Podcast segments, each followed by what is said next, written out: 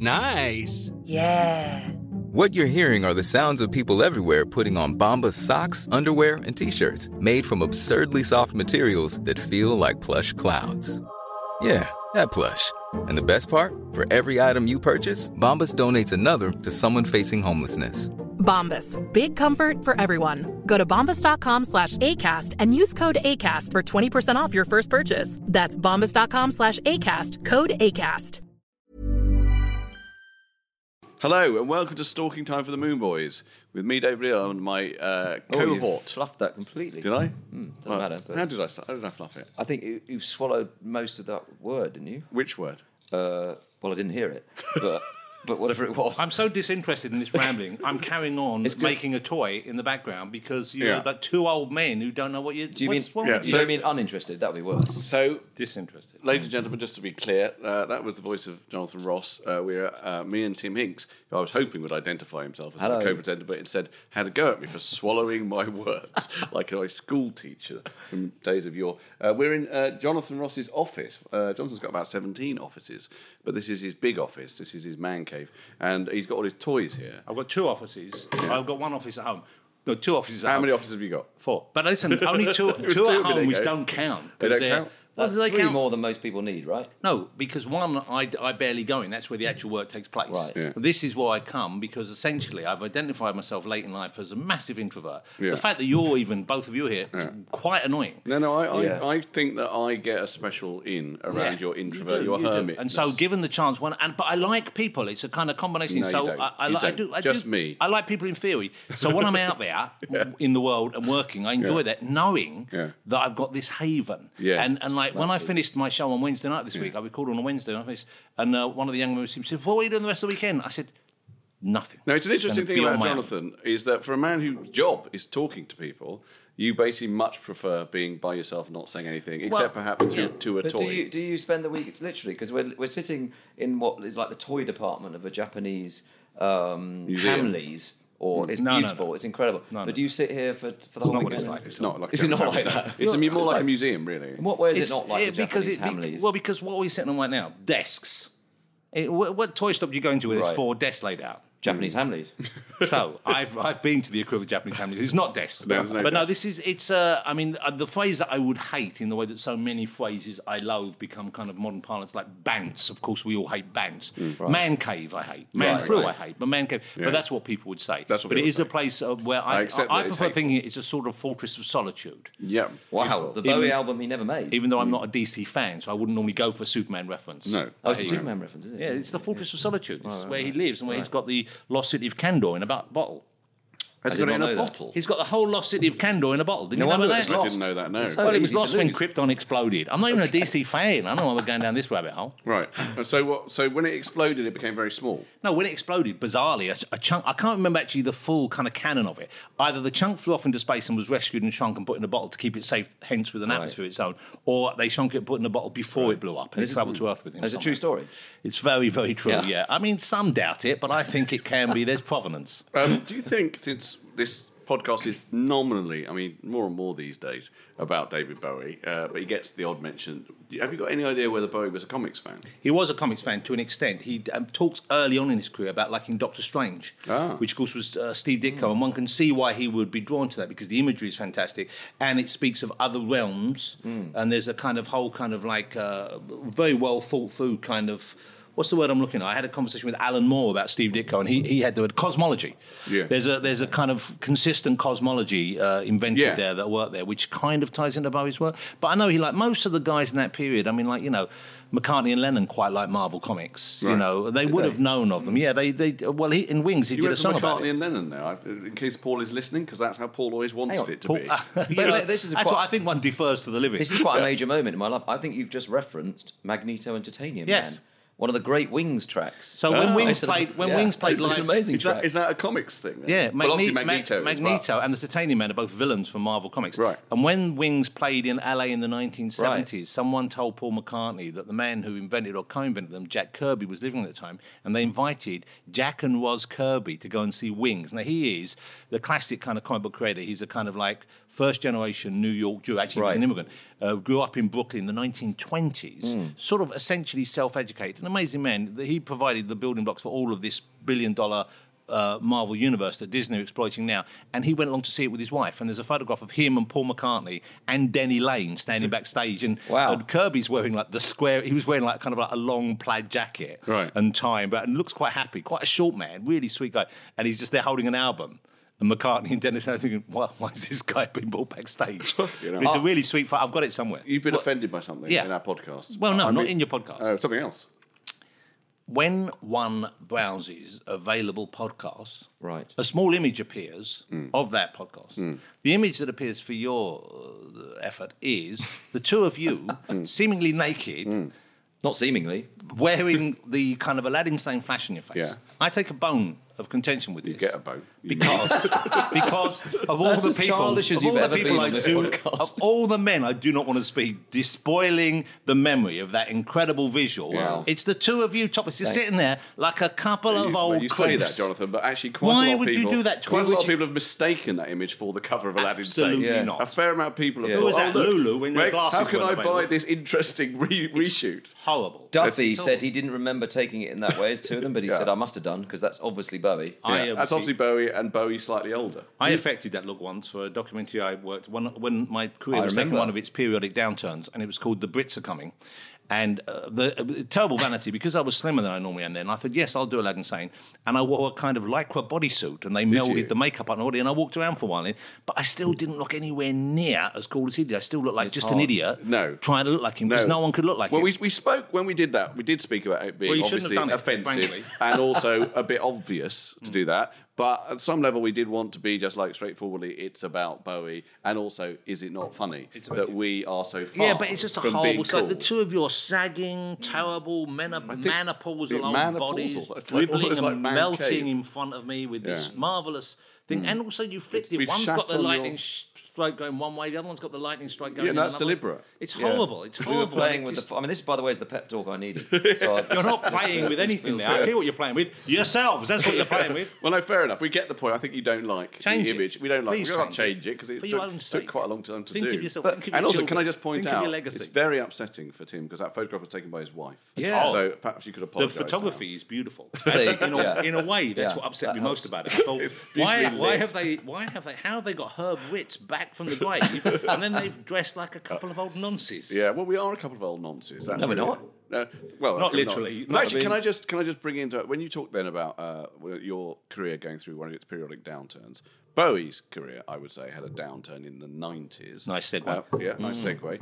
Uh, during which, because you said to me the other day that you tried to listen to Tin Machine and it was terrible. Well, it's not And terrible I'm going to say something nice, but if you just just give me a chance in between your unbearably negative stuff. normally I'm uh, alone and I just can talk as much as I say want. something perfect, something nice about you, which is I think, and I've said this before, that during Bowie's doldrum period in the sort of nineties, before he sort of picked up again, one thing that kept his legacy alive was the fact that you would play a Bowie song every show on your Radio Two show. Before that went sadly. Well, that was late slightly wrong. nineties, though. I joined that, but yeah, you're right. There was, I, you know what? I mean, it's very lovely to say that, but I mean, there are various things that I've been associated with over the years. I mean, the only, the only, bizarrely, the only time I, I mean, I think I know he was aware that I played it every week, and one week we played all of um, Ziggy Stardust on the show, as though we were just I playing remember. singles because I realised it's like they're all Yeah, back to like- back, the whole eh, album, No, no, or- no, not back to back. We played it without acknowledging it, as if it was. I see what you mean. But I hadn't realised that they were all very close together. Then, you know, I thought it'd be spread out more. If we'd have had a four-hour show, it'd Yeah. be better. But it was three hours. But still, it was a fun thing to do. And there was only one week when we didn't play a Bowie track, and I was really angry on the way home because Andy used to do the show with me, nominally produced it. Where is Andy? Andy Davis. Yes, where is he? Oh, he's in France. Okay. Uh, in a witness protection program. uh, and he used to, he used to, and, and I'd given him the track. I used to go and say, I want to play this one, do this one, and he forgot to put it in. And it was partly my fault as well, but I'm juggling the interviews and all that. And on the way home, I was, I was, I had to pull over one stage and give myself a talking to. I was so cross. And so uh, we did play an awful lot of it, but I wouldn't, I don't think, uh, you know, I think it's. Oh, I think it was. Well, I remember having quite an emotional moment. I've told you this before, where I think I said to you once, although you're now going to tell me it was nothing to do with me, but I said, "Can you play? Will you rock and roll with me? When you rock and roll with me?" And you did play it, and I remember thinking, "What a fucking incredibly brilliant song!" Yeah. At a point in time when Bowie was not he somebody that was sort of as that cool, and I was just thinking, "Oh, he'll always be cool because of stuff like this." But here's the thing for me, see, one of the reasons why I don't like talking to people about Bowie, Uh, for example, I didn't go to the V&A exhibition of his stuff. You didn't? Did you? No, I didn't go to that. And I'll I tell you why. go, It's yeah. because, in a way, and I know this is ridiculous. I know what you're gonna say. Things that I'm really passionate about belong to me. Yeah. And I don't want to share them with other people. Right. Yeah. So it's like comic books. That's why I've never really done much about comic books in my Mm. career. I did one thing just because I felt this about Steve Ditko because I felt he was such a neglected talent. But you know, so I really thought I'll. But I wouldn't normally do stuff like that because I like having it for me, and I don't like sharing it with others. And I don't. I'm not Do particularly. you not interested. like though sharing it with people who are actually properly fans? This Not is what I think really. about. This is why me and No. Tim are friends. But this is because I, my- you know this- I wouldn't necessarily be friends with Tim. Well, there's a lot of things to like God, about me no. beyond Yeah, the Bowie. yeah. I could, don't make me list them off, but there are lots mm. of th- reasons you would be attracted to me. I I'll, think. I'll find them at some point. Well, now, But- now I've seen the photograph, I can see the appeal. But early on, we bonded over our love of David Bowie, and you don't. You feel so possessive that you wouldn't do No, that. no, no, no. It's not that. I think possibly it's because I'm not looking. I'm For not, friends? I'm not looking for friends. no, no. That's We're here, enough. Jonathan. I'm kind if of you actively is looking to saying. avoid friends. Avoid in friends. a. Yeah. I don't know how I've survived really as more or less. Oh, you're a barely of hanging on yours. right I know. Yeah, when it's you when you did, because I remember those Radio Two, you know, those tracks.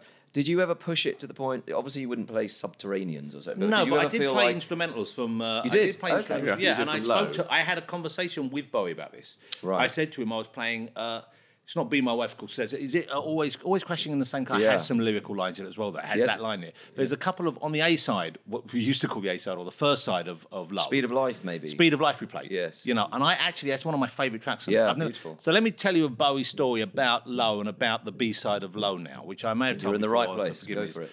Uh, I've only DJed twice in my life for people, and I have an impeccable record so far. Once was for David Bowie. He asked me if I would DJ for him when he was curating Meltdown, the night he plo- played. Wow. And he played. Um, he played uh, in the first half. He played a selection of kind of Mm, classics and stuff from the new albums, which was Reality. Yeah. And I think um, Heathen. Heathen, and then did the whole of And he did the whole of Low the B side, and and he knew because I'd had conversations with him in the past that that was my favourite Bowie of all time, which it probably is. Although I loathe choosing favourites, so I, I would kind of push back about that. But Sorry, low. I loathe. Favorite album. Low's Low. probably my But he favourite doesn't album. like Okay, choosing you've come favourite. out and said it. Wow, Probably. maybe you said that. Don't before. make Yeah, too much but- of it. He doesn't like choosing favourite. But so no, don't, I'm don't surprised ever, you've done it. Don't ever mention it. and surprised um, you've done it. so he knew of that. Now, now, I, but please forgive me if I'm going on. Please edit this down if you wish. But I, I DJ'd before he went on, and then I had to DJ in the middle bit, and then I had to DJ afterwards. Okay. So I DJ'd before, and I I thought I'd selected quite a, a, an interesting, eclectic. Uh, a lot of music. I was playing some Japanese bands like Cornelius, who you might know. I don't know if you know Cornelius. Never of Polysics, who are no. great. Poly, and the audience, because I thought there'd be an art rock crowd. But then when I put on a track by either Bowie or Lou Reed or maybe Iggy, Okay. the crowd would go nuts. They and I thought, oh, that's what they want. They just want Bowie, of course. Hmm. Why didn't I think about it? Hmm. So I phoned home and said, look, can you please, just before the gig started, can you put go in my drawer, put all my Bowie CDs and there's some Velvet Underground there, put that all in a carrier bag or box, send it over to me here at Meltdown. I told them to expect it.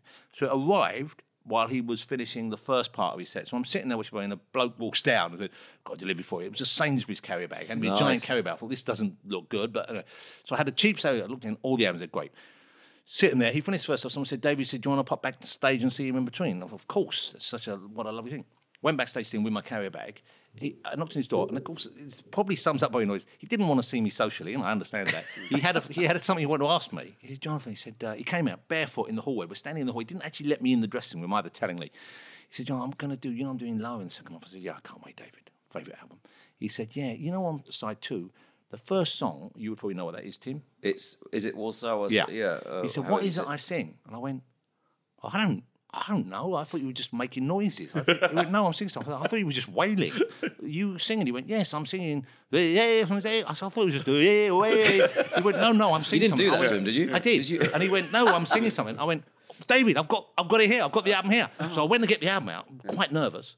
Put my hand through the bottom of the carry bag, all the CDs spread out on the floor around his bare Brilliant. feet. I then get on my knees in the hallway.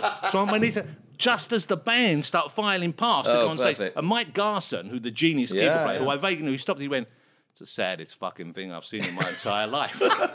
they thought I was like, "What?" Yeah, throwing all just these CDs. I was throwing, going, just an "Ah." act of worship and sacrifice. Wee, wee, Here wee. is, here is a strange language, and here are my offerings to And you. what was my Bowie's? How did he react? Was he? he Did he ever remember? I think he picked up my copy of Low and went into his room and shut the door in my But face. I remember that gig. In fact, I've you know, seen various uh, footage, obviously, since of Bowie at the time, and he's got a music stand normally then with lyrics on them of songs that he might not remember. Yeah. Presumably for Varsa or whatever, he just had Maybe. Way, way, way, way, maybe way maybe he written did maybe he did want to chat. Maybe that was his way, his clumsy way of making contact with another human being in a way which I can understand as a fellow introvert. Yeah. Here's another Bowie story for you. Can I just say that your both of your impressions of Warsawas and- Oh, are not that good. Uh, when you consider what Bowie, he did many, many things, but he nailed that in a way you both have failed to. Well, I was actually I was like- actually partly slipping into the Muslim call to prayer, of course. Well, I just Yes, I just well, have the always words helpful. Varsa, Varsa in my head, and also, of course, it is a word for Warsaw. And as you'll know, my great uncle was killed in the Warsaw Ghetto. So No, this he's this playing is- the trump card. this There is, you uh. I bet you feel bad now. How do you feel, Tim? yeah, How do you do you feel, what I Tim? feel is it wasn't my fault, and I'm very sorry When that you it say happened. that, I'm still not entirely. But Shame Jonathan, on can I just, before you say this is a silly question, in a moment, but you hung out with him and you met him. Uh, did you ever get comfortable with that? Uh, not really. Jonathan's just said he's not comfortable with anyone. so you might have been more comfortable with David Bowie. Um, No, but you know what? people. It wasn't. Uh, he didn't. He didn't extend to me the offer of friendship to that extent. I mean, I know Ricky went to see him. Ricky Gervais, who probably got to know him a bit better, and I think he probably saw Ricky more as an equal than he did me. Perhaps. Do you I mean, think? I think possibly so. If you just He look was in very, terms of he fame, he I was mean, very obsessed Right. with comedy. Yeah. Uh, without any doubt, and uh, I, I've told this story many times, but since Jonathan is here, I think I should bring it up. Which is obviously the only time I'd met him properly. Was Uh, when I did- introduced you Was when you radio went on your show, uh, on the same radio two show that we are talking about before. And uh, my story that I've told many times is that at the end of my interview, I saw David in the control room of Radio Two, uh, and I got nervous because I thought I don't know what I'm going to say. I'm so so so excited to meet him, and I went in and I was still tongue tied. And David said, "Hello, David." And I nearly came in my pants, which is I think I've said very Charming. often. And it's I- always good to hear it's nearly. it's It's always, always good to so hear. much good It to hear is good to hear nearly. I've never I never, when he says A nearly, I never believe it. A small bit of spunk, I think, pre-cum came out. But, um, but here's the point that I also say about that, which I think is important in terms of what you've just said about being comfortable with him, which is I then stayed in that. Uh, you you must have come in as well, but uh, I just remember thinking, oh God, Bowie's here. But then what I've always found about that moment was there were lots and lots of people making jokes, including him, and they weren't funny. David was quite Mm. Hold on, keen. hold on, ha- hang not on, you, hang on. not yeah, you, no, hang not on. you. Lots and lots of people. Made, It was like three people in the room. Me, No, they, Bowie, they and were- Bowie had a little entourage. I see. My point was, Well, whoever they were, nice they were- rescue, David. They were You're- laughing you're- at everything you're at everything Bowie said, and Yeah, after yeah. a while, I thought, "Oh fuck, I can't stay here because he's my hero." But you know he's what? making quite bad jokes, and I find that quite complicated. Okay, well, I I'm met him. gonna I had dinner with him one night. We were we invited to a dinner party, and we sat with dinner. And you know, the nice thing was, it was away from uh, kind of a performance space. Because even though that's a, a radio interview, it's sort of a performance space. So people are there, and they're kind of like, oh, Hmm. You quite know, I've got to around. shine, I've got to do this, and.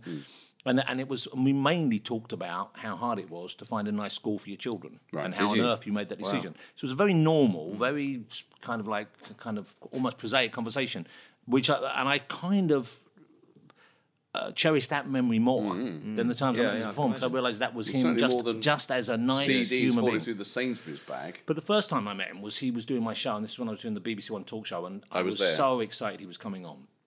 I When are we I was talking? in the audience. Where were we talking? What year? Where, where are we? Sort of? Well, this was I think when what was was I think it was Do you remember when, he started to play he Fame, Jonathan? well, Okay. Uh, started to play Fame, and then said, "No, no, sod this. Let's do Ziggy Stardust." Do you Hey Dave, Yeah, Randy. since we founded Bombas, we've always said our socks, underwear, and t shirts are super soft. Any new ideas? Maybe sublimely soft. Or disgustingly cozy? Wait, what? I got it. Bombas. Absurdly comfortable essentials for yourself And for those facing homelessness. because one purchased equals one donated. Wow, did we just write an ad? Yes. Bombas. Big comfort for everyone. Go to bombas.com slash ACAST and use code ACAST for 20% off your first purchase. Remember that? But you see, and when he did that, he looked over to me. I wondered if that was sort of No, and I remember thinking, I felt like back, don't do fucking Ziggy Stardust, do Fame. Yeah, it's a much Fame. better Yes, song. I love Fame. But I think he thought, I think he thought, okay, this is what people want, and to Hmm. an extent, a lot of people would want that. Well, it was brilliant. I, But I went both on that songs. night. I um, they said I was going in for rehearsal, and I went to rehearse, and I went to the back just to watch him rehearse, which was amazing. Uh, and um, Coco was there with him. Hmm. You know, we all know Coco. All of us were fans, but it's like with the sort of names you knew were associating someone's yeah. entourage. And so she came and said, "Why don't you say hello?" I said, "I'm not, I'm gonna, I don't want to say hello. I'll say hello to him while doing the show." Because I was kind of nervous, and I kind of wanted to still enjoy that moment, bizarrely, when I could just be a fan. And I didn't have to Yes, try and work so with them. And. I didn't have to deal with the kind of thing you said there, which is often when you get to know someone, you got you're sort of responsible for trying to make them shine. Mm. And sometimes that's that's difficult, Mm. you know. So I, I wanted to have a kind of last moment where I could just enjoy seeing him perform and think, Mm. I'm that close to him. Yes. And he's right there. Well, I remember really clearly. I was there. Um, and when he first don't think came Jonathan noticed you, through the door, no, but when he came, first came through the door, you just went David Bowie. You said it about five times, Yeah. And I remember feeling you may not have felt it, but enormous. In terms of what you're saying about wanting not to share something, I felt very in communion with you then because that's how I feel Yeah. when I first is in the room with David. I just want to shout his name you- over and over But again. I've told you that I've, I'm sure I said this before that Paul McCartney. I've told you this that when I was at a screening of Magical Mystery Tour. You have told and- me, but tell it yeah. again. But we so this is the opposite of Bowie, I think, Jonathan. From what everything we know, he's that we. I was in the loos, and you know, I was having a pee. If you want to know, I mean, I don't have to go into details, but yeah, I was having a pee. Well, you did you have a lightning I just had flash a pee. face? I just had a pee. I That's think all. we I mean, in that's the lose covers that. To hmm, be honest, fine. But Jonathan asked, so I, didn't- I didn't, so, I didn't so even. I I, I, wasn't even making eye contact. So I'm in there with a number of other blokes, and Like, we know door- what toilet's like. and the but some of the listeners may not. well, we're talking about a Who was in there? It was him, Joe obviously. Alton, uh, it was Kenneth Williams, and a nice Moroccan boy. It was, um, and so Paul I'm in McCartney. there, and the door opens of this loo at the BFI. You haven't told me this actually. I'm so- you seem to have met Paul McCartney much more often. I've met you- him you see- probably four or 'cause he's five like- times. He's a total hero for you. Yeah, yeah, no, he's- he's- and, he's- and you keep on coming up with these other times you've Don't met. ask me to put Next Ma- thing I know Macca he's going to be your flatmate. He, he, I've told you about the flatmate he Yeah. is. And basically, the door opens. He walks into the loo. There's about six, seven blokes in there, and says, "It's Paul McCartney." Oh, you have told me that. He says out loud, "It's Paul McCartney." Now I think about He wasn't that- wrong. But he was definitely right. But I think you think about that, that that's his way of coping with Hmm. what you, which is everyone going, oh my God, it's Paul McCartney. can- he thinks it's much better Can, to I, just can, I, get it can I out. tell you something, Yeah. Tim, which Hmm. perhaps I, I should have Mm. maybe confessed earlier, mm. which is I have heard that story. You've told it on the mm. podcast, but. Yeah, I, think I don't listen to the podcast. I think podcast, so- I dropped off when you were telling it once more because that's the first time I've realised you were in a public toilet. And which Yes. is kind of the point of the story. Yes. I Where do remember you think just I sort of was? checking out, just and you, Fir- and then checking back in again with just the phrase First "It's time I- Paul McCartney," and I thought, "Oh right, that's just First a- time I met Tim, though, I was in the toilet. He walked away. It's Tim Hinks. yeah, What the- because it who- didn't what's work so going well on? for me. Yeah, but it worked for Macca. It's quite an odd thing to do in the toilet. Now you mention it because now No, but I yes, think the- it's not. I think it's about what Jonathan. No, I can about understand why he did that, exactly. Let's get it out of the way. But we've You're all been in thinking it. loos when someone's side up next to you and then they look over and, they, and you know they recognise you. And first of all, you think, are they trying to look at the size of my cock? Hmm. Are they going to ask for an hmm. autograph immediately afterwards? Hmm. Do they, you know, and it's a weird thing. I have um, urinated. That's good. You should do. standing- That's Standing healthy. next to, get this, Sean Connery, yeah, Bloody hell. and get this, Yeah. but Mitchum. yeah. Bloody same time. No, not the same time. Okay, but but- in the same toilet. No, this really? was at Where the was this? BFI, and I used to work behind the scenes. I was a researcher for a show called The Guardian Lectures, which was where Channel 4 were filming kind Yeah. of BFI lectures, and I was the researcher, so I helped select the guests, and I forced them to do David Lynch, even though they had no interest after, because they didn't really know he was. I said, You've got to do this guy, he's one of the most important filmmakers of now, and it was when Dune had just come out. But we did, uh, uh, Bob Mitchum was over for something, and Sean Connery as well. And um, I got Robert Mitchum to sign the release form without reading it. For, for, the, for his Oh no, I got sorry, I got I got Clint Eastwood. I read next to Clint Eastwood at the What? same time, Bloody and I got hell, what not the same week. Have you Um, just have you just pissed next to real men? Because they all seem to be extreme, Yes. proper men. yeah, they were they were proper old I school mean, have you Hollywood not men. had a piss next to you know someone a bit more nerdy? I've weed next to Marc Almond. Does that answer Yeah, your question, that- sir? Are you accusing Sure me of blatant weed? homophobia? Yes, I'm basically, what you're someone- saying is, I will only go to a public toilet if there's a very heterosexual man. I but I suspect mean, they the- peed for a long time as well. Those guys, didn't they? Didn't they just stand there for I- hours? I don't remember really. I remember Here's a question for you. I'll do my business and get out. But I You've was a lot younger then. I peed You've a lot mentioned the band already. What's one of the worst rhymes in the history of popular music using Robert Mitchum? Oh, I don't know any. In New Age by Velvet Underground, okay. uh, it's something like, When you kissed Robert Mitchum, I knew you would never catch him. That doesn't. think- It does, there's the, I'm going to check Kick that. Mitchum, catch 'em. I'm gonna But check why are you that. saying that? I'm Is not that really? I, am not particularly interested in bad rhymes. There was a beautiful one. I've got an album over there in my small collection of vinyl. Being a middle-aged man, obviously I'm buying vinyl again. I've got a Smokey Robinson album. And Smokey Robinson's lyrics, of course, are superb. And I, I haven't, I, although I haven't urinated next to Smokey Robinson, I have spent some time with him over You still years. could. He's still alive. And uh, there's one line. There's a song called "The Love I Saw in You Was Just a Mirage." Do you know that beautiful don't. song? And there's a line in it. I'm going to get it wrong. Now. It's a beautiful. He says something like, "Like the desert shows a thirsty man, a, a nice a something oasis when there's only sand. The love I saw in you was just a mirage." wow. That's lovely. Wow, that is Pretty nice, beautiful. isn't? Yeah, I no, mentioned Bob Yeah. Mitchum. No, but, Bowie- no, I've got it here, by the way. When you kissed Robert Mitchum, gee, but I thought you'd never catch him. But you know why that was okay though? Because back then it was probably super cool that anyone made any Yes, kind of like good pop reference. culture reference mm. in the late '60s. It was Yeah. like, wow, what they're talking It's not about the real world. It's not Lou Reed singing that. It's Doug the other guy, uh, the Velvet Underground, the one in the last Oh, I album. Doug Logan. Johnson. Yeah, Doug Johnson. I don't know, That's I just made that No, up. I think that's right. Did Do you- do you- do you- it's very do good if you- you just made it up. Because I think that is that correct. assonance. Because the, I tell you the Robert line Mitchum Bowie, and Catch'em is assonance. yeah. Right, so the Bowie assonance, I think this is assonance line that's always stuck out for me because I know he puts all sorts of strange words together and the cut up technique and all that. But there's one in Rebel Rebel, I've never been convinced, and I'll get the line wrong, about rhyming fast and hard. That she does, Is that a you rhyme? like bands when they play. Yeah, but I don't There's mind something he that never quite It's not a rhyme, yeah. though. That isn't a rhyme. No, but it's a. I suppose everything else it, rhymes, it's right? It's a, But like Paul Weller, the Jam, they used to do a lot of things that didn't rhyme. They used to do a lot of it wasn't really in assonance because he'd use that kind of weird. Uh, where was he from? It's like Woking. Woking, Woking that yeah, kind of Woking. no, London they- no one rhymes in Woking. Yeah, yeah. No. So, so it it should be working. Yeah. Doesn't work, that joke. Uh, so, Jonathan, what you And were yeah, gonna- you were that's the gonna only t- thing that we both openly laughed out loud and joyfully Yeah. at. You've got another story that I interrupted you to go on about my story about meeting Bowie. I think you had a second story. Yeah, we were talking about him uh, having. You mentioned him having a kind of a lyric board out or a screen Yeah, that he will. right. And when he did the Radio Two concert, he did a live concert for Radio Two at Yes. the, what was the BBC Again, Radio Theatre Workshop, too, which yeah. I invited you to. And they asked me if I would introduce it on stage, and of course I said I would be thrilled to. And Bowie was in touch with me beforehand. He said, "Oh, "I'm doing this." He said, and he actually asked me. This was the most incredible. one. He said, "Is there anything you particularly want me to play?"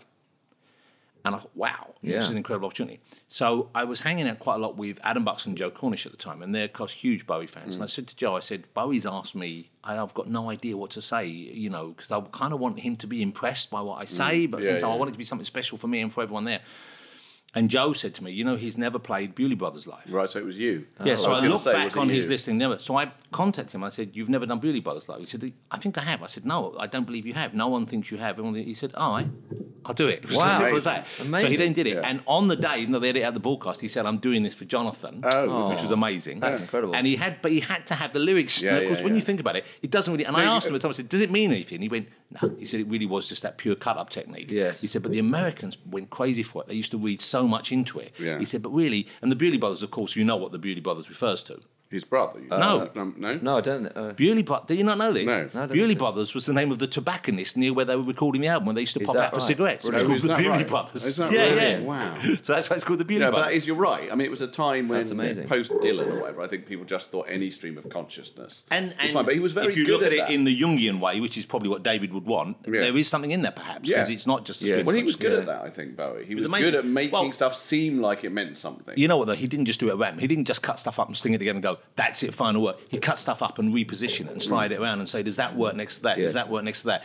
Is that an interesting uh, series of images?" You know, so that it wasn't Yes. just cut up random words, string them together. It wasn't lucky. but Dick. also the stuff he's cutting up is pretty good in the first place, Yeah, right? yeah. I mean, they're pretty good sentences to start with. Yeah, yeah. So Amazing he's, song. uh, Yeah, no, Such a- I, I've seen him. beautiful I've. I've Yes. seen uh, footage of that. I've watched it quite recently, actually, uh, and he goes on about how there's loads and loads of pages, and we're going to be Yeah, here yeah. till Tuesday or whatever because he can't believe how long it's. In fact, probably not. It's Well- six minutes long or something. I mean, that whole event is a, uh, a cherished memory, but at the same time, there's something which I find mildly embarrassed about it. Is because I, because we were all going there to see it, and I was very excited about seeing it, and I thought, you know, what, I'm going to do it. I'm going to, I'm going to wear a fedora.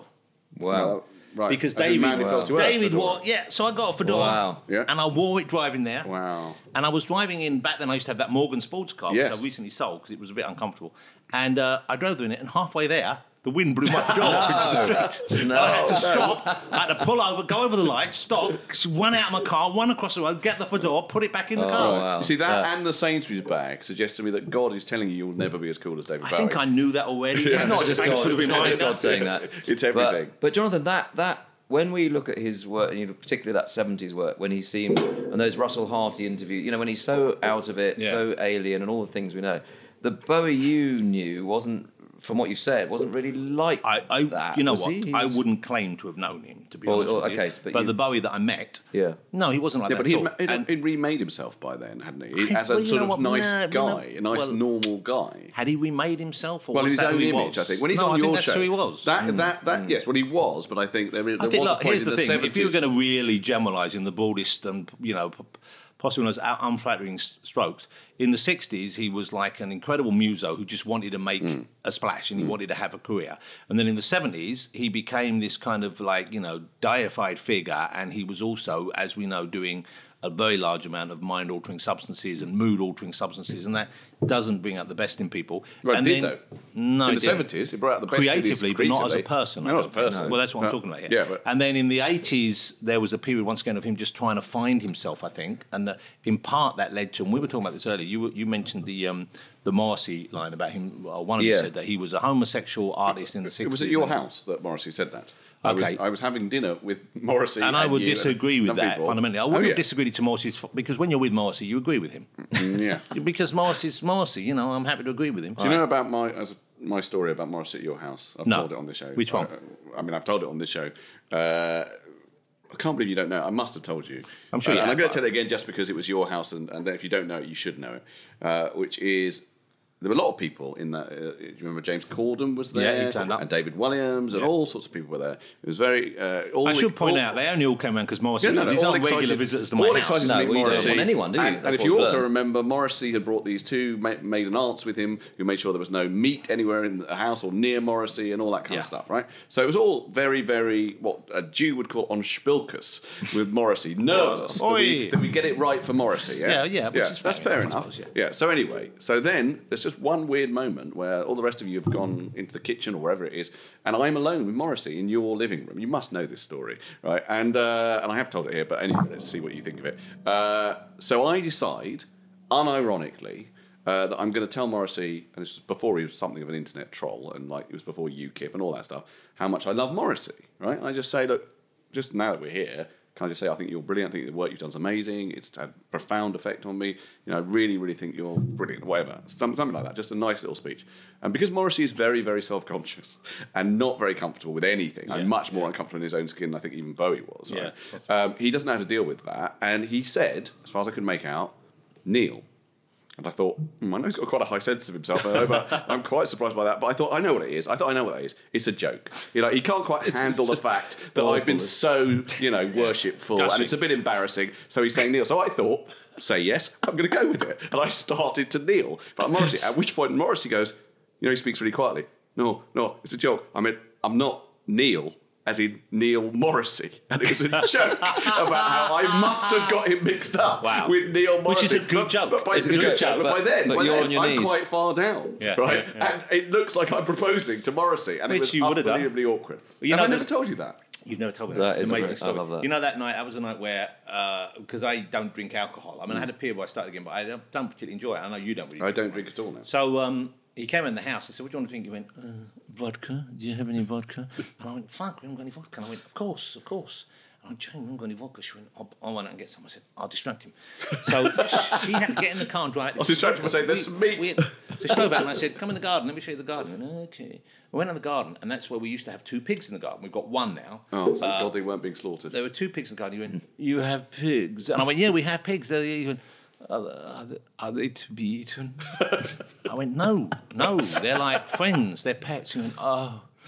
Two were saved, and I kind of always hoped he would do a track called Two Were Saved. But so far, I love the idea that he would have seen is pigs in your garden thought clearly some kind of industrial I meat for, farming Yeah. is going a fairly on. What have I radical stumbled upon? vegetarian, possibly vegan, I don't know if he is. He probably, you know, there probably is very little differences, mate. And he is, he would be right in that you could keep them to eat them because they're being kept down the road for us to eat. Yes, you that- know, it's actually true. the fact that we don't want to engage with the truth about what we're doing that we don't have them in the Yeah, no, that's true. I mean, Zuckerberg, he kills his own pigs. Jonathan, can I interrupt you and say I've been waiting from the start of this podcast for you to play something you have told me about a number of times, Oh, which yes. is the German uh, Spotify uh, No, it's not Spotify. This is on not TuneIn. The uh, it's on. I have it on um, uh, Sonos, my Sonos system, and it's uh, it finds radio stations around the world. And when I'm here, sometimes if I can't be bothered to get them change vinyl, uh, I will just put on. You know, sometimes I'll put on Sondheim. Sometimes I'll put, but I'll uh, and I found What an image easy- we're building of you. Sondheim. And rather than choosing, um, rather than choosing individual albums, sometimes I like people to choose it for me. Now, the reason why I like this once again, it comes back to my my kind of um, introvert nature. Is if I listen to English speaking radio, I find the presence of people via their voices annoying. Good I find Lord. even that annoying. I find Wow. like why. I like Lauren Laverne, but what, what are you doing in my office? You know, so you, don't have I- to talk, you know you don't have to talk back to. Her. yeah, I find it hard not to. Right. Mark and Lard, no, I'm, I do not want to play that quiz. It's, it's Right. gosh. Okay. So I like foreign radio stations because it's kind of companionship in a way, Yeah. but at the same time You don't have they're to not saying anything annoying. But it make You're right. By Well, the they probably are, but you don't understand it. Well, yeah, well, not on this because what they say this is called this is called um, 80s 80s Bowie, Right. And all they play is you'll hear this in a minute. All they do is they in between you hear 80s 80s Bowie, do-do-do-do, and then they'll play a track, and then you'll get uh, then sometimes you'll hear 80s 80s Bowie. Goodbye. Finn- Wow. No, goodbye, Finn Juke. Stuff like that. And they do one bit, they go, Major Tom, take your protein pills.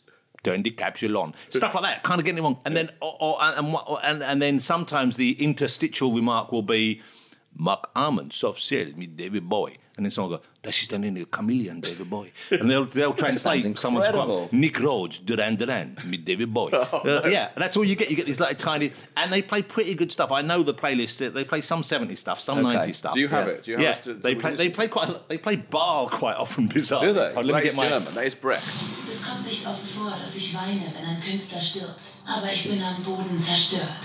Er bedeutet mir so viel. Mach's gut, David. Wir haben dich geliebt. Farewell, Thin White Dude. 80s, 80s, 80s, 80s, Bowie. Now, I'm just going to interrupt this podcast, which hasn't really ended, but nonetheless, we uh, have recorded a whole lot. So we're going to carry on talking to Jonathan next week on Talking Time for the Moon Boys, but that's the end of episode one.